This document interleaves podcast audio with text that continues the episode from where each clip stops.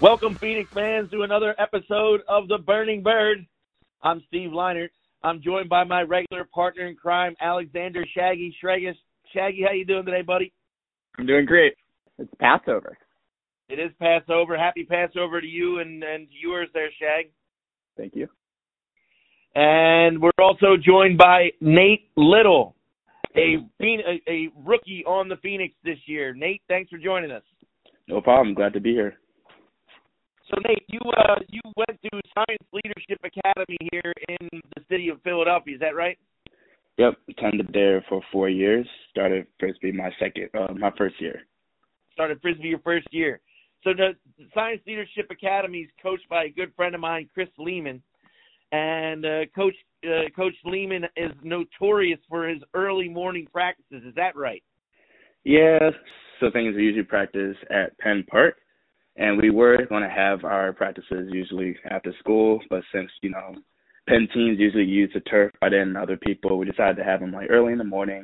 We asked Penn, they said it was okay. So 6:30 morning practices before school. Well, it's kind of a hard transition for me, but you know, doing it for so long, so. right, right. So. Have you been able to keep that early morning workout drive with you since you graduated? Yeah. Have. Oh, oh nice. Do you, do you, so you're an early riser. You get up, you work out in the morning. Yeah, not a lot of people are morning risers, but I'm like one of the few. So the transition for me wasn't that hard, but to others, you know, the motivation just had to be there. So. now, now, Nate, you are the uh, by far the youngest player on the Phoenix at 19 years of age. Uh, how did you get in the ultimate, and what do you uh, uh, attribute your quick ascent to the professional ranks? Well, I definitely have to give credit to my principal and coach, Coach uh, Lehmann, for really just getting me in the loop of doing certain things in the YCC and the Philadelphia community as well, associating with PADA and keeping close to, you know, big time players between like Mike Arcata, you know, Mott and everything. Just give me that connection and the ability to develop as a player. It's all I could ever ask for. So just glad to be here now. So how did you first get into ultimate? Like, what first drew you to the sport? Did like, did you like walk around SLA your freshman year and say, "Wow, there's a frisbee. Well, that looks pretty cool." well, actually, I've been introduced to the sport by a friend of mine who were in uh, the same class together. I actually wanted to play basketball during at the time, but he told me to try ultimate for a little bit. And my freshman year, I was actually on a JV squad, so I tried it. I didn't really understand it really well. I was so confused by the rules, but you know, I stayed with it for a little bit. I actually kind of liked it. Went to a couple of tournaments and a couple of games, and just developed from there. And my next year, my sophomore year, I actually played on varsity with Coach Lehmann, and it kind of just took the ride from there, and loved it ever since. Now, how old were you when you first got into Ultimate? Fourteen. Fourteen. So, man, you you've had five years under your belt. Now, how many how many uh, other teams did you play for? I played for two other teams for the YCC Philadelphia Forge Boys and Philadelphia Forge Mix. And I've also played for the Pop team and Philadelphia Citywide and Philadelphia Delta so far. So that's a total of four. All right, so you made Citywide last year. I have. Okay. And what was that experience like for you playing at that level? Playing at that level for Citywide definitely developed me into a much better player, much more focused, and I have to say, well motivated as well. Uh, it was it was a hard transition for me, but being able to just compete with that much experience that other players have, veteran players who've been doing it for years, versus a guy who's just doing this for his first year at a this of a high competition, a high competitive level. It's something that you can never ask for, but it's how you learn, it's how you develop. So I'm really glad I got that experience down, and hope for many more. Well, how does a guy like yourself do that? How do you bridge that gap in with your with your seeming lack of experience at the high level? What do you what do you, do you just put it out of your head and go out there and play hard? Yeah, basically, just go out there, play hard, associate with yourself with other people. You know, ask questions, keep yourself motivated, and just gotta want it at the end of the day. Like you know, you're not to be at the top tier level guys, but you know, you compete and you learn from them, see what they do, you take notes, everything, everything to do be a great player. Well, talk about your YCC experience here with in uh, in in Philadelphia. What was that like for you? Uh, so the YCC season basically is a bunch of kids that played each other in like the Lower Merion area, Methacton area, high schools like that. They all come to play together as one unit and to compete around the country, and I think that's pretty cool. So playing with different playing style, different players is definitely mind-boggling, and it's also um, I don't know, just say it's very just creative as well. Like you learn from other people, uh, you take notes, you know, as usual, and you know just being motivated and seeing what they do and just like apply your playing style to others is something that un- unimaginable to be honest. All right. Well, with the YCCs, you got to go to Blaine, Minnesota. Uh, I'm sure uh, in your younger days you always dreamed of going to Blaine. What was it like going to Minnesota? yeah, going to Minnesota was who um definitely like taking a plane ride there. Like I just it just snapped to me just like, oh my gosh, like this is serious. Like I'm glad to actually play my best. But, you know, when you keep your composure and just play the game like you know how to play for so many years, you know, just knowing that you'll do okay, man. You'll definitely do okay. Just be yourself, you know, do the playing style, don't change anything, you know. Just those type of tactics I had to have constantly in my mind. So that was just something that I just did. And just going out there, just playing in general. So. Well, with the with with the Phoenix this year, you're going to be taking plane rides down to uh, Florida to play different teams. I mean, is is it going to feel the same, or is it going to feel a little different now that the uh, stakes are maybe a little bit higher? Uh, definitely stakes are going to be higher, but I definitely feel like it'll be the same. You know, I just definitely used to have to go out there and just play the same ultimate play. You know, definitely listen to the advice of you know the more veteran players and the more uh other opponents as well, and the coaches. You know, so. Shaggy, what do you got, buddy? Well, Nate, I was curious. So you were talking about how you you became you kind of networked yourself in the Philly Ultimate community. Um, do you feel like you have a leg up on some of these guys? Because I, you know, you were talking about Mike Arcata. I knew Mike Arcata when he was 19. He was not ready to play professional ultimate at 19. Oh, I'm definitely excited. I'm just definitely excited to learn and get this experience down. You know, hopefully put the team um in the championship bracket and championship weekend during the ADL season. You know, make a name for Philadelphia Phoenix. You know, that's all I want to be able to do. So that's my goal. hey Nate, where in Philly are you from? West Philadelphia. West Philadelphia. All right, what's it what's it going to be like for you to be playing in the South Philadelphia Super Site this year? Oh, in the middle. Well, of I know. I definitely know South Philly is known for sports and you know the compassion for what we have. You know, it's literally where all our stadiums are between the Eagles, the Phillies, and the Sixers. So actually playing alongside, you know, that type of area is definitely going to be a game changer for me. You know, I mean, I watch a lot of documentaries. I'm a big football fan, so I definitely watch a lot of documentaries between rookies being able to come into like the Eagles organization and stuff, just telling people like how they really feel and everything. Just I feel like one of them, you know. I just feel like you know that that you never think you'll get here until you actually try. So now I'm here though. I put in a lot of work and really just excited to play. You know, to show Philly who we are, what we got. Is is there one Eagles rookie that you assimilate with a little bit uh, better, or uh, or or not? Um, I'll probably say for one of the Eagles rookies, Miles Sanders was one of them. Watching him this year and watching him just ball out, honestly, uh, he definitely set the mood and set the mindset what it takes, whatever it takes to get his team to win and everything. So definitely want to have his role in my mind and be a role model like him. If you can, if you can have the kind of impact on the Phoenix that Miles Sanders had on the Eagles, the uh, Phoenix are going to be in good shape. Yeah. I got to be interrupted. No, it's okay you know, Miles Sanders had his breakout game, right? Was that uh that game against the Giants where I think he had like three or four goals or touchdowns. What do you man, goals. I, I'm such a in such a frisbee mindset right now. It's like the only sport I've talked about for weeks. What is the what's the Nate Little breakout moment in the ADL gonna be? All your shots. I'm not sure. If I had to guess, I don't know. If I would just like have a total number of skies, layouts. It could be anything, man. It could be anything. But we'll just have to wait and see, won't we? Now, how Yeah. many how many tickets are you going to have to buy to give out to your SLA teammates to, to come watch you play? I don't know. Probably a lot. Probably a lot. Yeah. I'm I'm sure you're going to have a big fan base uh, g- throughout the uh the city coming out to watch you guys play. Yeah. Um, uh, what what is that going to be like playing in front of a, a a big crowd like that? I mean, I, I can't imagine you've had too many opportunities in your short career to play in front of huge crowds like that.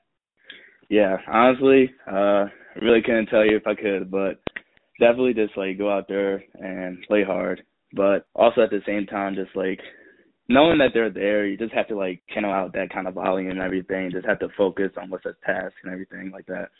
Because when you focus and you get the job done, you know, then you have like the whole crowd behind you, you know, letting you know that we're there for you, and you know, just gives you that motivation and everything. So. Where do you uh, see yourself playing on the Phoenix on the uh, on the O line, the D line, and uh, I assume that you're uh, you like to be a cutter. Yeah, uh, I definitely want to see myself on the D line. Uh, defense has always been my mentality ever since I started playing basketball and football. Uh, you know, they say defense wins games, so I definitely want to apply that into the Phoenix organization. Have you got gotten to play in any pickup basketball games with the Phoenix players? Actually, I have when we had the um the little party that we had. It was a lot of fun, you know. And I mean, not many of us that good at basketball, but you know, I was able to show something there and there. So it's a good little Who'd be, who'd be your top five uh, basketball players on the team? And, and you can put yourself in there. I mean, don't you know? Don't be too humble. On a Phoenix team, yeah. uh, definitely get James. Uh, Matt Ellis is a good one. I also say Nick. He's a he's a competitor. I like Nick DeGiorgio, and I played against him in the past too when uh did Citywide versus Patrol in the pop program. That was a lot of fun. Um, I really don't know. I really don't know like who's a really good basketball. Oh, Ken is also a good one. We talked about that a little bit. And how many is it? That's four in his last one. Yeah. And I'll put in Arcata, I guess. Oh yeah. yeah, bring a little of that just all leadership. motor. hey, we need some leadership on the team, you know. would you would you put yourself in there if you could, or or you? oh yeah, definitely put myself in. Oh okay. Oh yeah, yeah. uh, how are you handling the uh, the quarantine? yeah, I'm taking it very serious. Um, been watching a lot of news with my parents, and we definitely try. We definitely do social distancing, whether we go out to get some groceries or just to do a couple errands. You know, it's a serious thing. It's a serious matter. I really hope everyone's taking it seriously and taking all the precautions necessary. So. What's something kind of uh different maybe that's a little picked up, like it, being in quarantine? Like I have started learning Japanese, uh, which I didn't think I would ever do, and then it turns out I kind of enjoy learning Japanese. That's what I've been doing with my time. What's something goofy that you guys have been doing? Yeah, so my mom's actually a massage therapist, and during this time, uh, she actually does a lot of like meditating, and that's something I've always been trying to do, but I've just been so busy doing other things. But since you know quarantine is just like very active, I've been meditating with her a lot, and honestly, it just feels so good. Like it eases my mind, releases the stress, just you know thinking about this whole pandemic. So meditating, I'll say, is probably one of them. So definitely just trying to like find and connect myself a little bit during this time. Yeah, that's not goofy, but it is pretty cool. Yeah. Are you are you ad- adhering to the workout schedules that the uh, Phoenix have put out there, Nate? yeah. Uh, What's your uh, least favorite? What's your least favorite part of the workouts? hmm. Least favorite part. Uh, that's a tough one actually. Which one? Which one? Which which one do you do you dread? Do you dread doing the most? Let's see. Uh, I'll probably have to say, well, like during practices when we usually do our workouts, Greg Martin's what was it? Uh, it's like in like a fire hydrant position, and then afterwards we have to push down and get back up and do sprints is probably the worst one. Cause I just, I don't know, I just always just tend to mess it up with my my footing. You know, I don't know. I just don't really have a good balance, but you know that's why I do it. That's why I practice. Just got to work on it. You know. All right. Well, Phoenix fans, uh, thanks for joining us on another segment of the Burning Bird. Shaggy, thanks for joining us again, and Nate, thanks for coming out and uh, and uh, being a part of the podcast. We sure appreciate it. Yeah, no problem. For Alexander Shaggy Stragus, for Nate Little, I'm Steve Leinert. Thank you for listening to another episode of The Burning Bird. Head on over to AUDL.tv and pick yourself up a subscription to watch all of the AUDL games throughout the season, including your Philadelphia Phoenix. Watch your Philadelphia Phoenix take on the Boston Glory on Wednesday, July 1st on Fox Sports 2. Welcome back, Phoenix fans, and thank you for joining us for another segment of The Burning Bird. We are joined by our normal partner in crime, Alexander Shaggy Stragus. Shag, thanks for coming back. Of course, always coming back. He's it's no matter how often I try to push him away, he always keeps coming back. That's this is true. And uh, we're joined in this segment by longtime Phoenix stalwart uh, Kenny Wells. K Dub, thanks for joining us. Thanks for having me, Coach. Thanks for having me, Shaggy. How you guys doing? Doing great. Oh, doing doing great. Thanks for thanks for coming on. And uh, he, he still calls me Coach. Uh, that that leads us into my one of my first questions. I mean, we, you you were a former captain of the Phoenix back when I was the coach in 2014. Uh, do you have any stories about your time back then? Oh man, that was uh, that was a long time ago. uh, but um, yeah, actually, I remember our uh, first win that year was in Rochester, and I, I remember, um, you know, we had a we had a warm up, and we kind of seemed a little out of sorts, and we all we all got in a circle together, and uh, Coach, you just gave like one of the most hype, inspirational speeches where you, you grab your hat and you just spiked it onto the ground, your face got all red, screaming and yelling, and like that just juiced me up so much, and we got in there and actually got our uh, our first win of the year. So that's probably the best story I had from uh, from uh, from that year. I, I went after that game. Uh, I went. We won 17-16 in that game. Mm-hmm. I remember. It, I remember it fondly because it was my first AUDL win. And I, after that game, everybody was stretching in a big circle on, on the field there, and I went around and I shook everybody's hand as I was crying. I was I was so happy that we won. Uh, you know. So, uh, but um, so you were on the Phoenix for a while. Um, you were, were a captain at a at a young age. Uh, what what made you take time off from the Phoenix? So, um, a couple things. Uh, I have been until last year. I was coaching the uh, West Chester University men's uh, club ultimate team, and that took a lot of time. Um, you know, to really dedicate to that to do it right.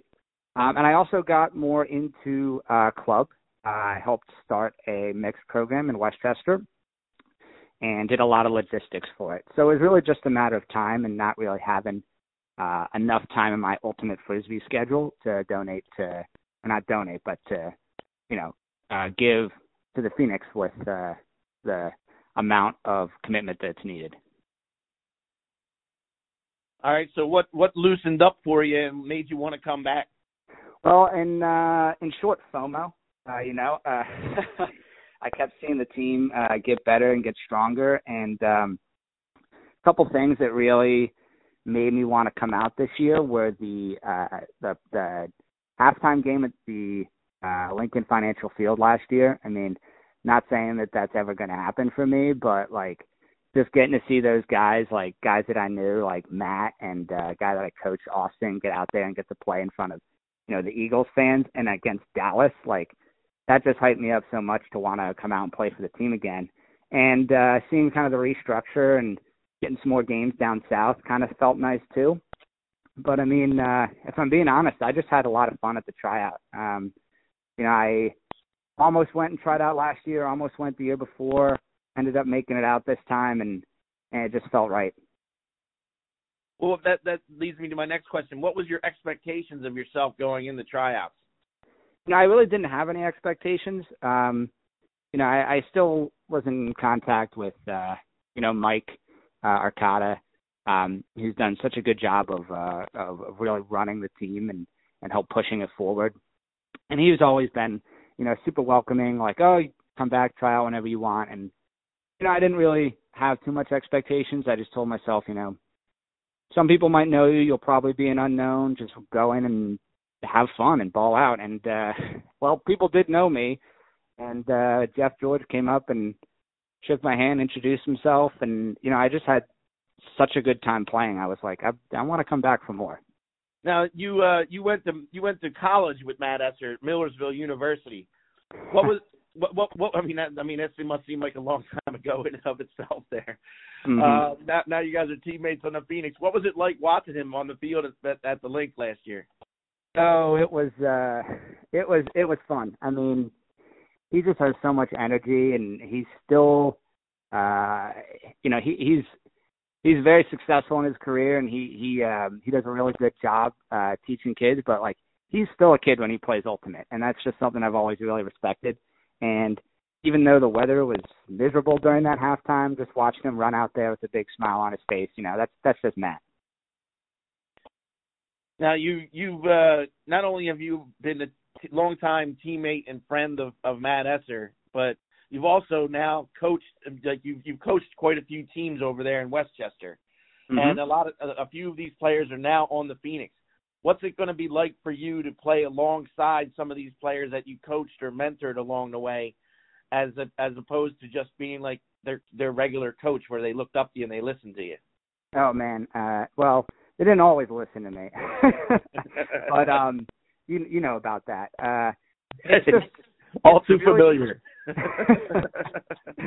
um it's really exciting. You know, I'm just really proud of them. I mean, the three guys on the team this year, uh Dust, uh Austin and uh, uh Nick, they're all just exceptionally talented athletes. Uh we've had other uh guys I've coached from that West Chester program, uh Will Honey, Dustin Sullivan, uh, I think was mentioned by Hankin at the last podcast. Um, Yaman and even Devin Foster uh, have played on the, the Phoenix, and getting a chance to play um, with these three guys at such a high level is just like it's awesome. Like to to play with those guys, or really to to play with them after seeing them at their newest, and then seeing how far they've come, and where all three of them are now better players than me, and it's just like it's really awesome just to get out there with them. So I can't I can't even explain how proud I am and how much of it uh an awesome thing I'm looking forward to with them.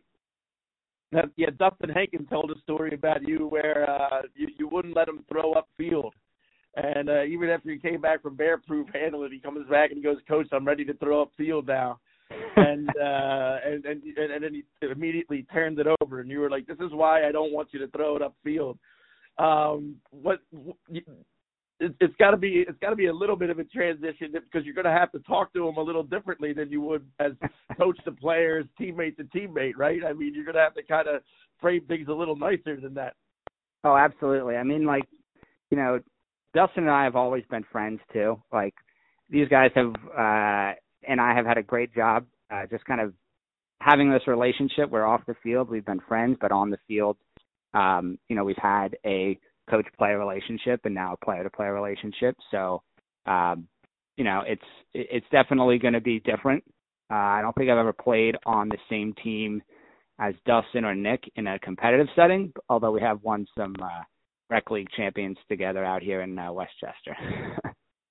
they count they count man oh, absolutely! I got those discs hanging in my room; those count. And on the on the flip side of that, you played with Coach Dave Hanson on the Phoenix. He was your teammate, and now he's your coach. Is it gonna is it gonna be a little weird taking orders from from from Dave? I don't think so. I mean, you know, Dave's done such a good job. Uh, him and uh, Coach Nate, uh, who I've also played with. I played uh, a mixed club with uh, Nate Vendetta a few years ago. Uh, they've done such a great job and have really, um, you know, not been afraid of thinking outside the box.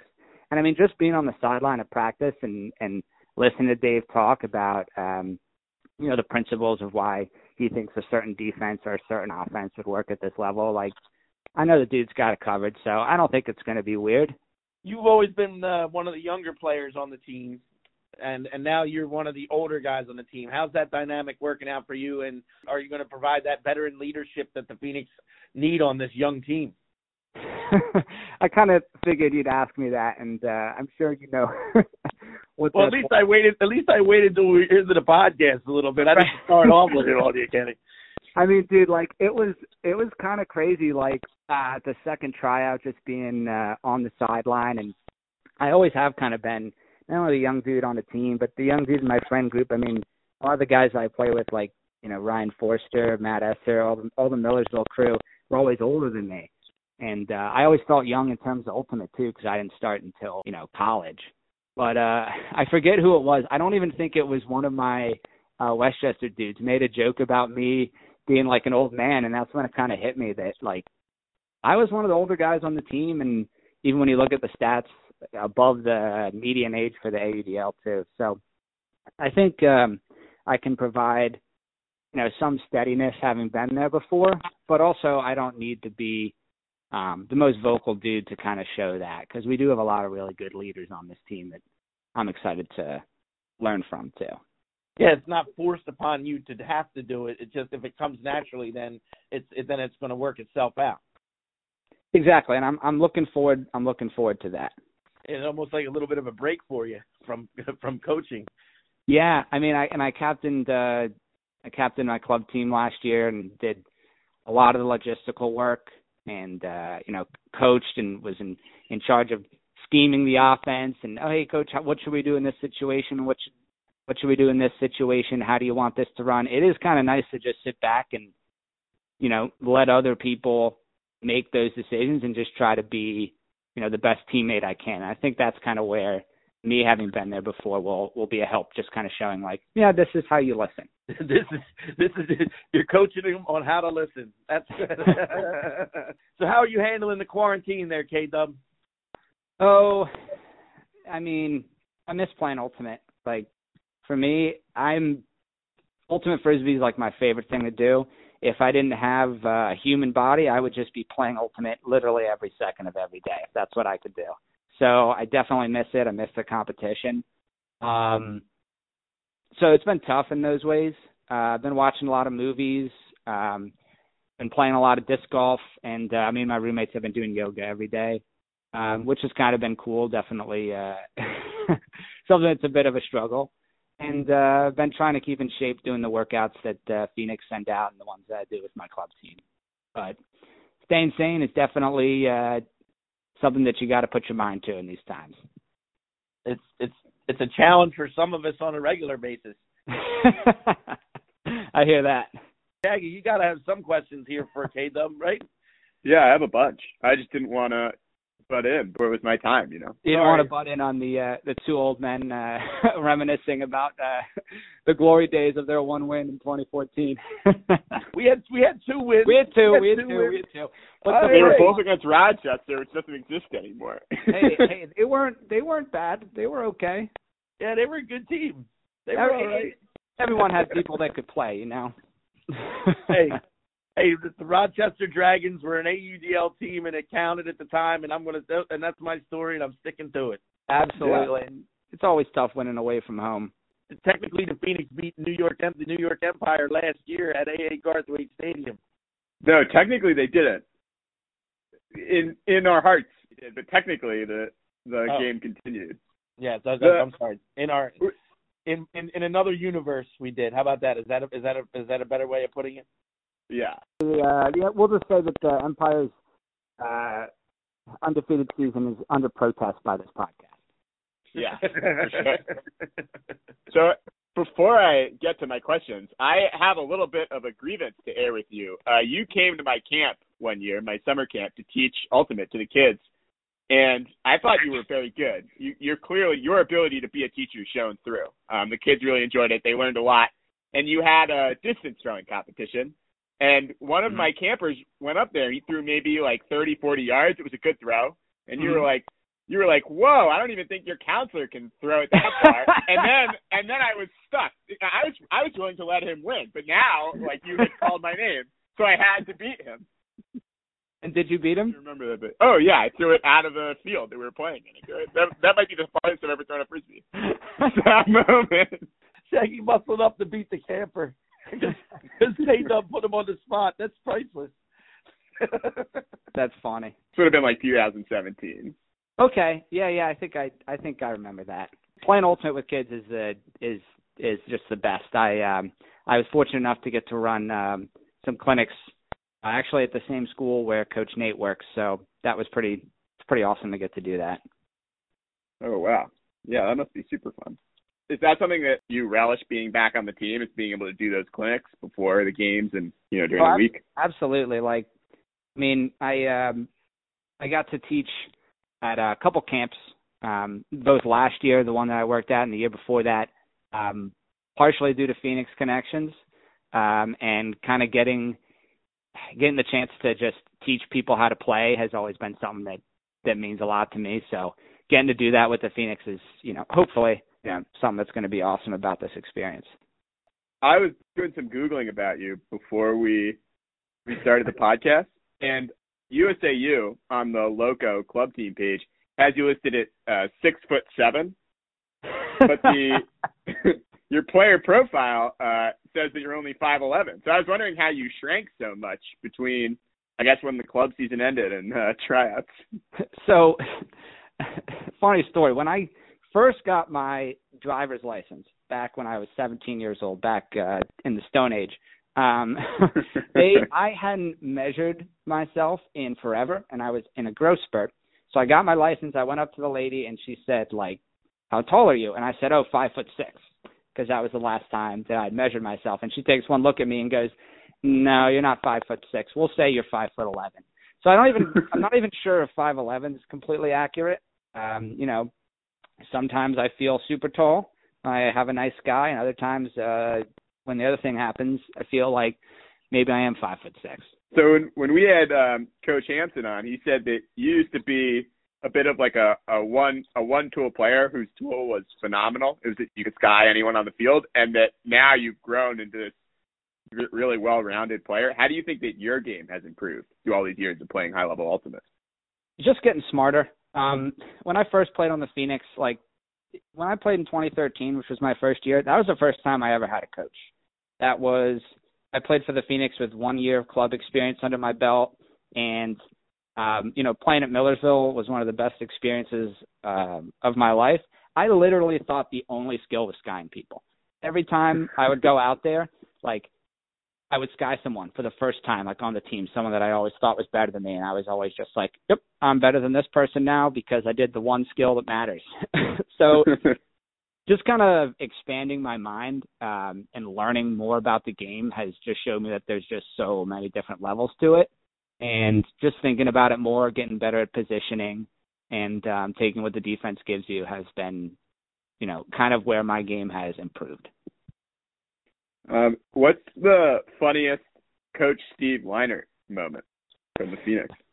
I mean, probably that that story I told earlier. He said uh, he said that um, you know our team has all these different parts of it, um, he's like, oh, we got the we got the Pennsbury crew because this was a this was Mott's first year. They got Mott, Sullivan, Honey, oh, we uh, Casey So We got the Pennsbury crew. We got the West Chester crew. We got the Millersville crew with me and, and Ryan and Kyle. And this team's a, a Frankenstein, and Frankenstein's about to do some damage. And uh, our buddy, our buddy, and like spikes the the hat, and our buddy Brett just bursts out into like excited laughter, just like ready to go off that line. And that was probably my best uh, Coach Steve story because he put everything into uh, kind of getting us, um, you know, jacked up after what was really not a great warm up. So that's probably my best and funniest Coach Steve story. uh, yeah, I'm I'm known I'm known for my fiery uh, fiery speeches before games. That's for sure, and and, uh, and frankly, my emotion after. so, Kenny, you said that um, when they sent out the Spirit of the Phoenix questionnaire, one of the questions on it was who's your favorite alternate player, and mm-hmm. you're you said uh, you were yep. your favorite alternate player. How do you have that sort of confidence on the field and like in in real life? That's a lot of. It's a lot. I bring, mean. You know? you know a lot of the like i said when i when i first started playing ultimate it was kind of like the dark ages. I didn't know who any of the good players were besides the players on my team, besides, you know, the Essers of, of the world. I didn't know that there were people that people knew about from the other coast. And by the time I figured that out, that there were all these people that people knew about, they were all younger than me. So I'm not going to look up to someone who's younger than me, uh, except for all the people that, you know, I've gotten to coach. Um, so I don't know. I feel like I've I've done a lot with uh, um, not that much uh, athleticism, not that much talent, just from sheer competitive will. So I feel like I have to have confidence in myself. Uh, the only way that I can picture you is in pajama bottoms. Is that just because I, I don't see very often, or is that your thing that you love wearing pajama bottoms? Well, so I'm actually wearing uh pajamas right now. Um it was kind of my thing in college. Uh oh no, you got skied by the kid wearing pajamas. Um actually just got back from uh playing disc golf and this guy walked past us and said, "Oh, would, would you lose a bet? You have to wear those." so uh it's uh it's my thing when I got nothing else going on. Um but, you know, when I go to work or or want to look presentable, I have adapted other articles of clothing. But um yeah, I'd say it's fairly it's fair to say that I'm known for that. Kenny has pressed uh, pressed pajama bottoms for when he goes out on special occasions. Absolutely, I got the pajama tuxedo, uh, the pajama necktie, all made out of fleece. Ready to go. Nice, nice. built for comfort.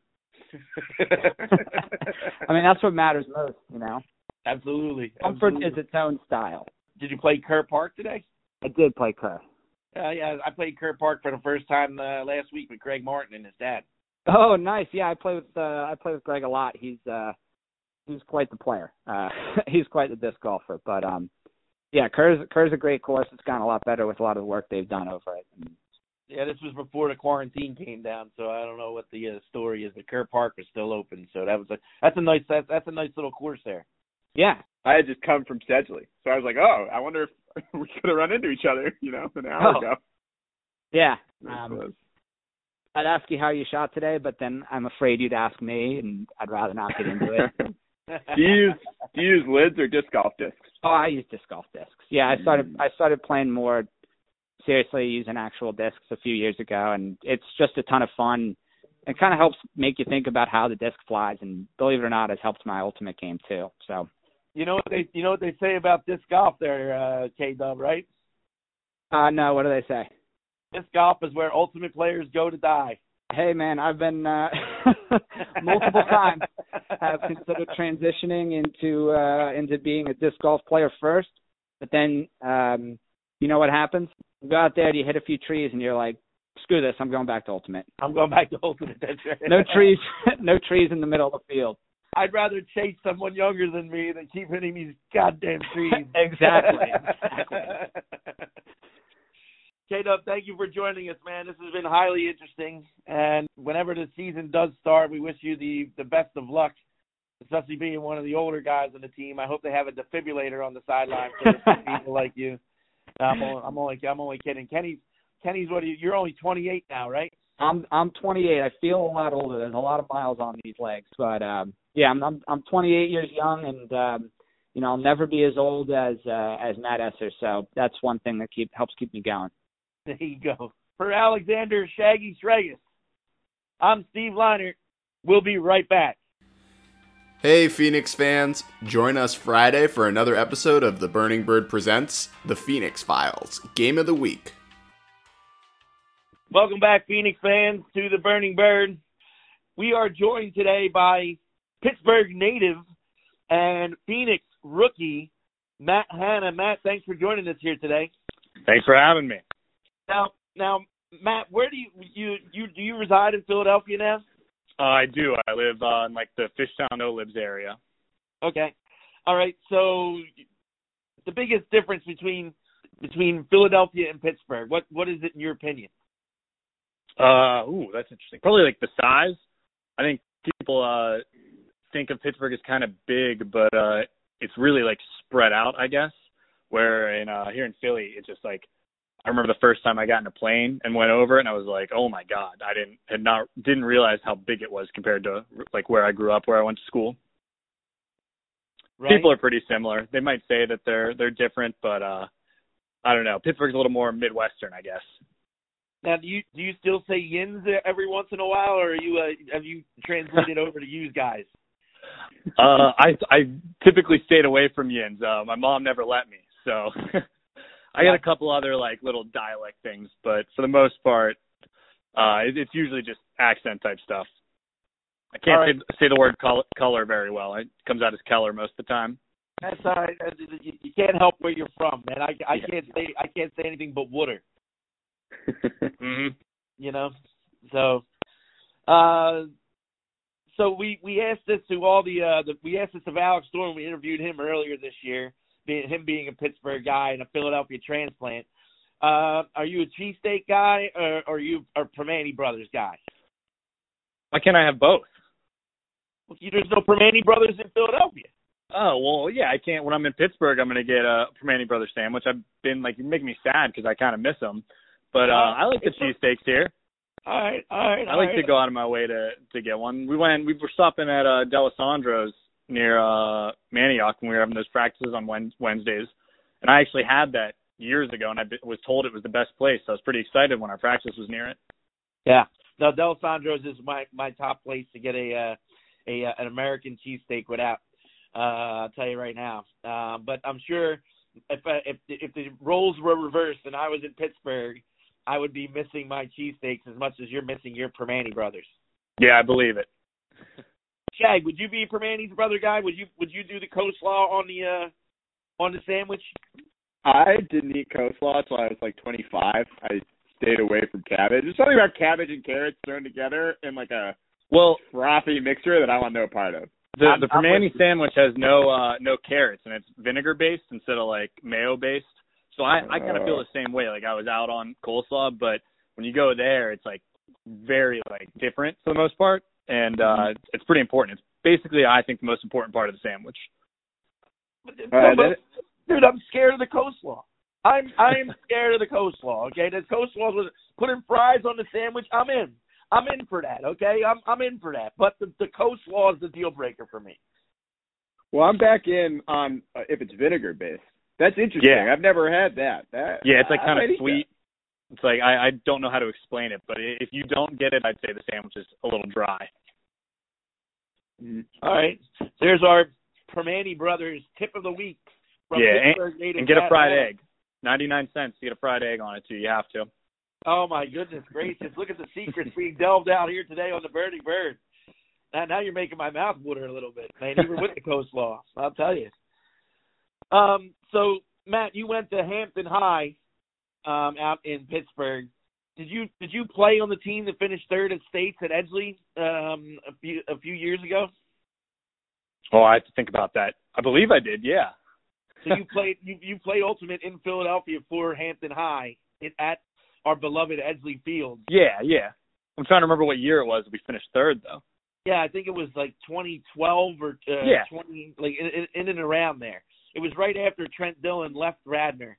Okay. And I, and I remember that Radnor and Hampton were supposed to play each other in the third and fourth place game, and we just got beaten by Lower Merion 15 to one in the semifinals. So we wanted no parts of that third and fourth place game. So that's why I remember that Hampton High finished third because we didn't want to play. I do not. Wow, I I'm not sure if I remember. I would have been in 2012. I'd have been a sophomore in high school. No, I I mean probably right. Everything starts to blend together. I feel like I've been I did the math recently on how many seasons I've played now, and it was like close to 20. Yeah, but it's it's what it is. It, it, these you're you're it's it's almost like people are getting older at a younger Yeah. age because of how much ultimate that they play anymore. You know, because they start so Mhm. young anymore. You know. Yeah, I mean, I even for me, I thought I was starting young by starting to play as like a freshman in high school, but all the guys I played with in college have been playing in middle school and sometimes Right. earlier. Yeah, exactly. Guys like Trent Dillon and Alex Thorne who've been throwing discs since they were born. hmm so uh, uh, you played. So you played with Alex Thorne on Temper. Um, Yes. but you didn't play with him at Pitt. Um, No. you only, and, you, and you only played with him sparingly at Temper, not o- only a short amount of time. Uh, what's it going to be like for you to to suit up in a professional setting with a Pittsburgh legend such as Alex Thorne? Oh, I'm very excited. I enjoyed playing with him. We both played on Temper's O line for the time that uh he was playing with Temper, and uh, I think it just, I mean, it just worked. You know, like we were able to play together. Uh, I'm have been enjoying playing with him. When the three practices we did get to play together and uh, a tryout.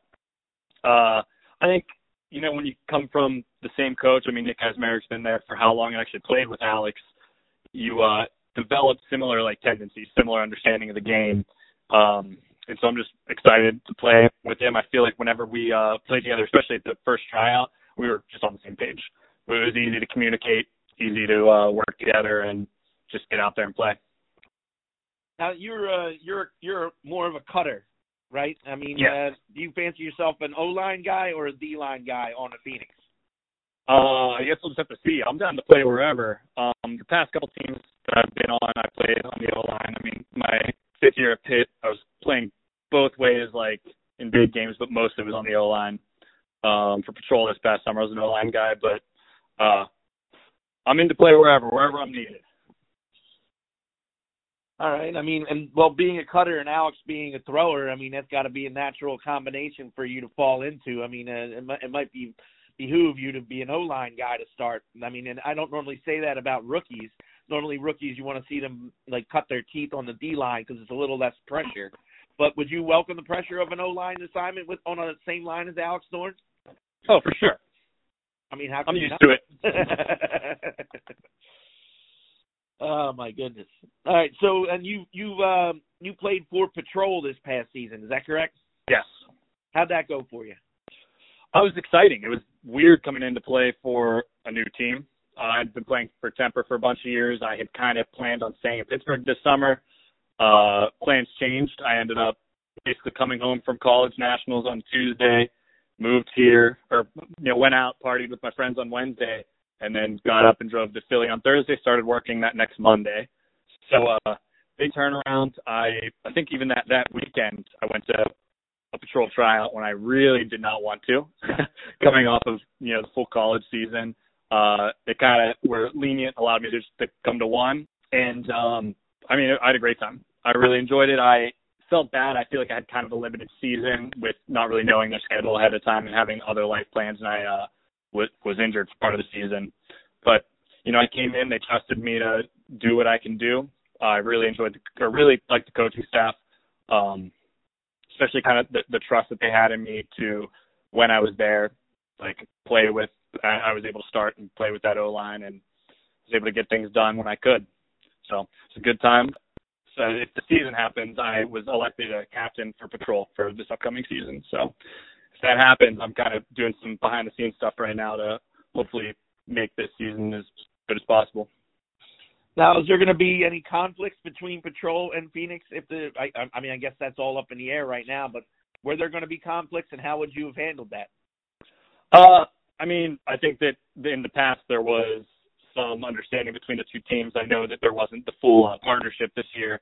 Um, I was planning on playing through all the Phoenix stuff until like that season had ended, um, and then jumping into patrol when I could. I think for the most part, uh, I hadn't really like talked to both teams about what what the plan was, but as captain, it would really just be important for me to see people trying out, whether that was through film or being there. I'm sure that we were going to find a way to to work things out. And I was going to try to prioritize like the season at hand with uh, Phoenix. Now, with whatever conflict happens, I guess we'll just see. We'll, we'll work out, see what I got to do. Yeah, I mean everything's just so up in the air for everybody right now. I mean, Mhm. and, and, and I asked this of uh, I asked this of most of the guys that we've been interviewing on the Burning Bird here. Um, how what are you doing to pass the time, ultimate wise? Are you are are you watching film? Are you are you doing the workouts that Greg Martin has sent around? Um, what what is are you trying the Arcata Instagram challenges that he's putting out there? I mean, uh, what what are you uh, what are what are you what is what is Matt Hanna doing to pass the time? Well, I haven't I haven't done an uh, Instagram challenge yet because I don't have a field big enough. The field I go to is still like packed. It's near my place, but I'm not trying to, like, you know, throw a disc and you know do a bunch of push-ups and uh, get up with a packed field of people still like playing playing soccer. There's like a basketball court there. Uh, for the most part, though, I've been getting some workouts in at that field with um, teammate uh, Bryce. He actually lives close to me. He he walks that field, so we we keep our six feet apart. Get some uh, tempo workouts, some speed workouts there and then mostly just like some at home stuff. I got a pull up bar. I've been doing a lot of like body weight, things like that, and um, a mobility class once or twice a week. That sounds like you're staying in some shape. How much how much do you miss Ultimate though? Oh, a lot. it's interesting when you come out of college. You know, I came out of my fifth year of college where I was basically playing year round for about really since high school. And then I hit that patrol season and it was like very tough to get motivated for that. And like that ended and I was like, all right, I'm looking forward to this break. And, you know, right around when Phoenix was came around, I was getting pretty excited to play again. I'd actually been uh coaching Temple's men's team. Um so that had kind of like got me back in. And so I was, you know, ready ready to go. I was gearing up and it's a shame that it all kind of got cut off like this. You know, coaching ended. We haven't been able to practice. Um, but you know, I'm making do. I think that it's going to be definitely make me very hungry when I come back and I'm on the field. And maybe in the long run, this is good for me. Just considering like I haven't really had much of a break, and now I'm going to get almost nine months. Nice. That's uh, that's actually a good way of looking at it. Is because uh, because a lot of people have burned out maybe having this break is good for players like yourself that have been going hardcore with the University of Pittsburgh, which that's no easy that's no easy team to play for either. Uh, we we uh, the Radnor as a Radnor coach, I've sent a few guys to uh, Pitt, and uh, I I know that I follow that program pretty closely, especially on the uh, nationals level. And uh, I, I like their style of play. It's akin to the uh, North Carolina way that I played down when I went to ECU but uh, you, you guys are. I mean, it, it it can burn you out with the amount of workouts that you do, and and it can really get to you. Yeah, it's like I'm, I'm sitting at that that opposite end now. That's what's interesting. It's like you know you're doing so much, and now everything's just like slowed down to yeah. a halt. That it's like you kind of. I like to find that balance in the middle. I never really been on this side of it before. But I mean, I'm, I'm looking forward to coming back. I really do think. I, I hope that a lot of the a lot of the other guys feel this way. That you know, it's just more fuel on the fire. It's going to make me so much more excited to come back and probably be a much happier player. Well, speaking of being a, a happier player, uh, University of Pittsburgh guys, they they tend to have a little bit of a chip. They play with a chip on their shoulder a little bit. Let's talk about the moonwalk.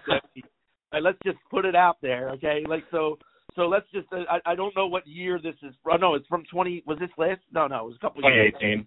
Well, the uh, University of North Carolina Wilmington (UNCW) uh, beat Pittsburgh in a quarterfinal game, and the coach Brian Casey did a pretty bad version of the moonwalk um, in celebration of that win over the University of Pittsburgh. Fast forward to a double game point win by Pittsburgh over UNCW. Mr. Hanna, after Jonah Wisch throws the game winning goal for the University of Pittsburgh, Matt, you re- you recreated that moonwalk. Um, was that something that you had planned? So I would say uh, I wasn't even on the team when that had happened. That was right after had won two back to back. They were on their way, hopefully trying to get to three feet, and they lost in that game. And uh, there's just that that video of him running across the field backwards. I don't want to call it a moonwalk. It's not a moonwalk. I remember somebody on on Twitter. It was a terrible moonwalk. Yeah, it wasn't. I, I think the Ultra just messed up and called it that. He was just celebrating running backwards. Right. Um, and so I was on the team, but that's a clip I've seen a bunch of times. Uh, Martin Strand drop showed drop into the ground, like hands hands covered his face, and it was just like tough. It's something that I remember watching my my uh, freshman year of college, right before nationals, and it was like, this is how our season ended last year. This is like a had that getting that that feeling out there. And uh, I'll say like there's been big rivalry between UNCW and Pitt. I yeah. felt in the past couple of years there was a lot of mutual respect between those two teams. I personally am a big fan of a lot of guys on this on that team. I like the way they play. I like that team. I, however, do not like their coach. Reasonably, I mean, we we all know anonymous texting. We know all that story. It's crazy. I think either way, don't like that guy. I like a lot of the guys on that team. Though. A lot of respect to them. But right before the tournament, I believe it was Easterns. They um tweeted that Friday feeling got me like, and then they showed a gif of that picture. I'm thinking like, half you guys weren't on the team when that happened. Like, I don't know. I'm tired of, of seeing that, and I kind of thought it was a funny thing. And what was interesting was it, it definitely like was in the back of my head, but it wasn't planned. I normally like we so we were running like an O line rotation there. I think we had like an eight man, so that was my rotation off was that last point, and so I was not on the field, and I was like kind of thinking, oh, if we score this like game point win, I, I'm going to recreate it. I thought it was, I don't know, it was kind of just like one of the spur of the moment things, like, especially with them tweeting that, that I thought was like unnecessary, whatever. They're trying to start trash talk. So I thought, you know, when we get this win, I'm gonna give it right back. No, hey, vengeance is a dish best served cold, man. I thought it was. Mhm. I did, and now when they, I was expecting more of a moonwalk when they called it a moonwalk, man, but it was more of a running backwards type of thing. But then I saw Brian Casey's quote unquote moonwalk, and I'm like, nah, Matt did it right. That's the right way to respond to that, man. That's fine. Mhm. Yeah, and that was a that was a big win. Oh, it, it, it, it was a big win. Clearly, the whole team erupted. I mean, you know. And then uh I remember the last year we played them at Easterns again, and there was um we have like an alumni email, and they were all, you know, putting money out to donate to an endowment that we have, and they were like, all right, uh, people were all in on, on betting on that game. Basically, they'd be like, all right, I'm going to get five dollars if if Pitt wins, and someone had joked about. Hey, I'll give five for uh, every point Pitt beats UNCW by. You know, this big rivalry, and then we showed up at Easterns. I think we beat them fifteen to four last time. oh my so I don't know if that money ever got donated, but That's a um, hefty, that's a hefty chunk of change. so you know you go from one year to Universe Point, and you think there's this big rivalry, which there has been, but then we we really came out. and I think uh, showed them up that year. Well, no, Pitt and UNCW is much must watch TV. That's a rivalry that never gets old. See, I think the the big one is uh, Pitt versus Carleton. Oh, okay. That's my personal like rivals. I know there's been a, a lot of talk about that in the past, or like whenever you know we took out the we were the nine seed at nationals, taking out the one seed in semifinals in 2018. Yeah. and that being a, a big game. Then Ultiworld articles coming out later saying that they they weren't comfortable playing in a stadium. I, I don't know. I'm a little uh, petty about that one still. So Well, what what else is it about Carleton that makes them a um, more of a rival in your heads? uh, I don't know. Maybe it's just the mentality. Maybe it was a thing that year. You know, we were seen as like they were seen as just like better than everybody, better than us, and we came in and kind of showed them up. I think it was a 15-11, 15-12 game. Um, I don't know. There's I I can get petty about it. There's a lot of stuff. You you look at that team wins a national championship right in 2017, and then they turn around and don't even make nationals two years later, and then they're out there saying you know that that oh they didn't win against Pitt because they weren't comfortable playing in a stadium. You know they're not used to being that. And it's like we weren't used to that either. And you see that again. They, they don't make nationals another year, and they got seven guys making the U24 team where Pitt had Right, right. things like that. I don't know. Kind of bugs me. I, I feel like some of those guys come out with bigger names where you know Pitt might be more of like a system team that doesn't show with a bunch of like all stars, but has a program that is like getting things done. Has has a quarterfinals appearance streak at nationals right now. I don't know how many years has a nationals appearance streak for over ten. Um, that's it. I could get I could get into a lot more, but you know I don't need that. I can save that for another time. to ease back on the rivalry talk a little bit, man. Not many people mention cornerbacks as their favorite athletes, and you mentioned that Joe Haden is your favorite athlete. I imagine that's because he's uh a, he plays for the Steelers. Oh yeah. Um, but what else about uh, Joe Haden that that you admire? Uh, well, one, I'll say I, I bleed black and gold. I'm a huge football fan. Uh, I have been for a long time, uh, and I love watching the Steelers. Uh, personally, I think defensive players in football are super fun to watch. I don't think they you see them a ton the way that the game is filmed, but uh, cornerbacks in general, I just think are they have to be so smart. So there's all all kind of secondaries like cornerbacks and safeties have to just be like so versatile, and I I do believe that they'd make the uh, best frisbee players. Uh, Joe Haden though, so he was old actually when we got him. Older, uh, I mean he's 30 right now, I believe. Um, we picked him up from the Browns a couple years ago, and we were in dire need of a corner. And he just came in and immediately made a difference. One of my favorite players to watch on that team. Makes plays, was a big playmaker this last year, and he's out there at what 30 years old, lining up against 23 year olds and younger, and still just like making it look easy. Um, and I, I attribute that to him one being a freak athlete, but also he has to be smart. At 30, to be doing what he does, he just has to be really like using his brain out there and thinking he's not just winning based off speed, based off like athleticism. He is just outsmarting somebody. And as a defender, personally, that's what I try to do. I think that the game is changing, honestly, right now. And in the past couple of years, I've been saying this a lot. The game is changing to a more help defense style. And uh, I think that the second that happens, we're going to take a lot of this game's going to take a bit different direction. it's already we've already seen it with like Pony in the past couple of years. Some college teams have done it, some high level club teams, uh, and it's something I, I guess I like to think about playing smarter and not harder. And I think that he's somebody that does that, and I like to watch it. So usually one of my favorites, and he's Pittsburgh Steelers, so I got to give it to those guys. You know, you have a lot in common with your owner now, right? I didn't know that. No. Yes, uh, Jeff George is a Pittsburgh native and a huge Steelers fan. He, he bleeds he bleeds black and gold as well. Oh, I had no idea. I'll have to talk to him about that. It would behoove you to sit down and watch a Steelers game with your owner. mm-hmm. If if that season happens. Jag, what do you got? You've been off. Oh man. Yeah, I, I'm I'm stewing. I'm just getting ready. Uh, uh, Matt, you would you consider yourself a, a big movie person? Yes. I was scrolling through Twitter and I came upon your tweets about the Oscar nominations, and I was like, "Oh, this is interesting. Let me go through all of these." And, and I have some questions. I know that you said you didn't watch all the movies uh, right. that were that were nominated. Did you watch Little Women?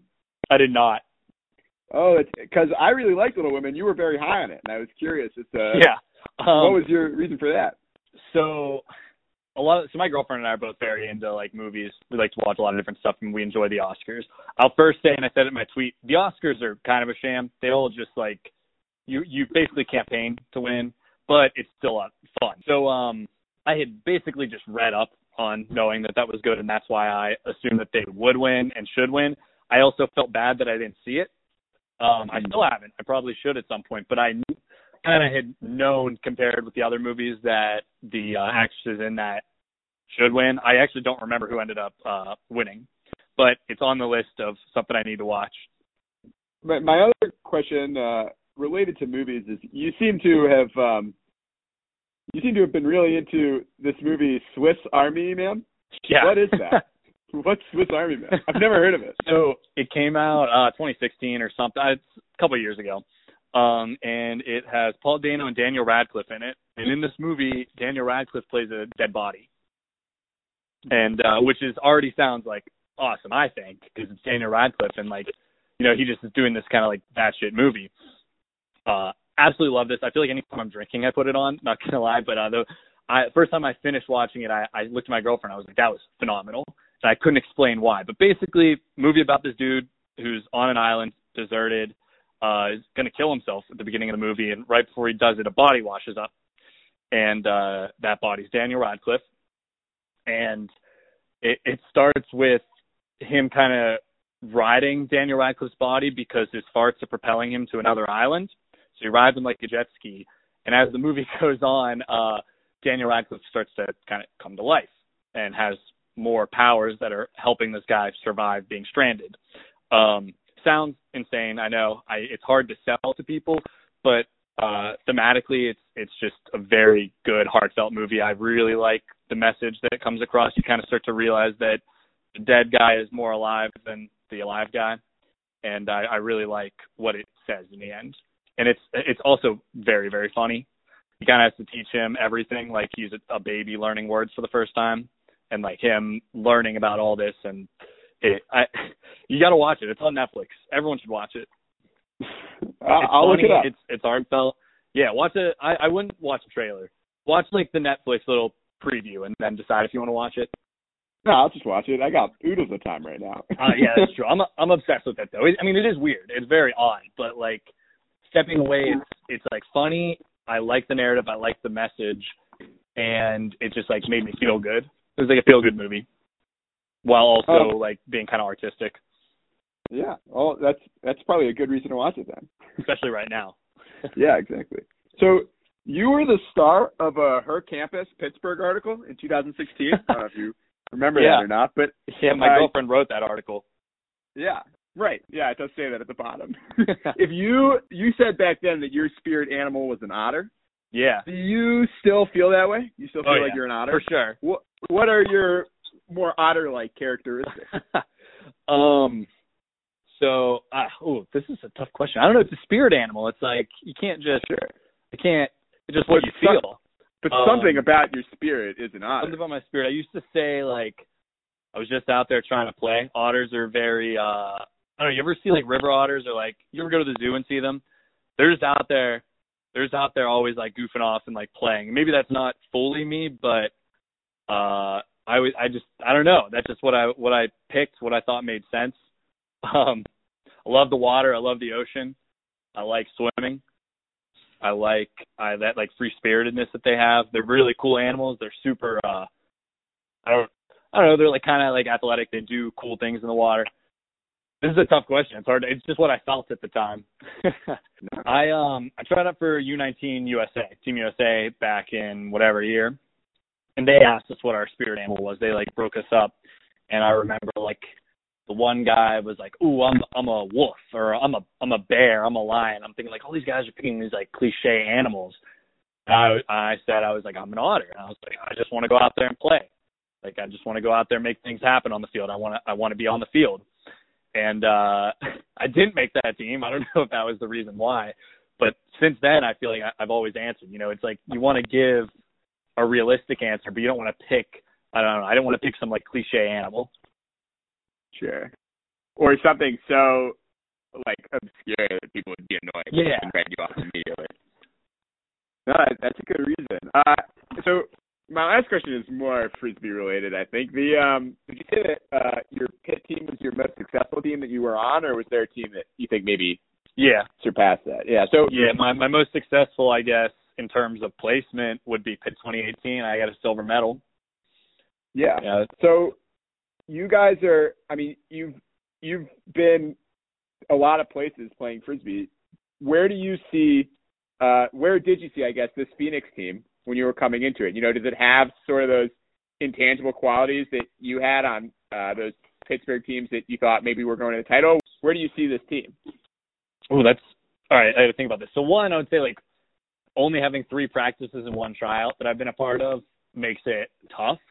Um, I think a huge quality to being successful is buy-in, buy-in from all your players, buy-in to each other, buy-in to the system, buy-in to the team, buy-in to the culture.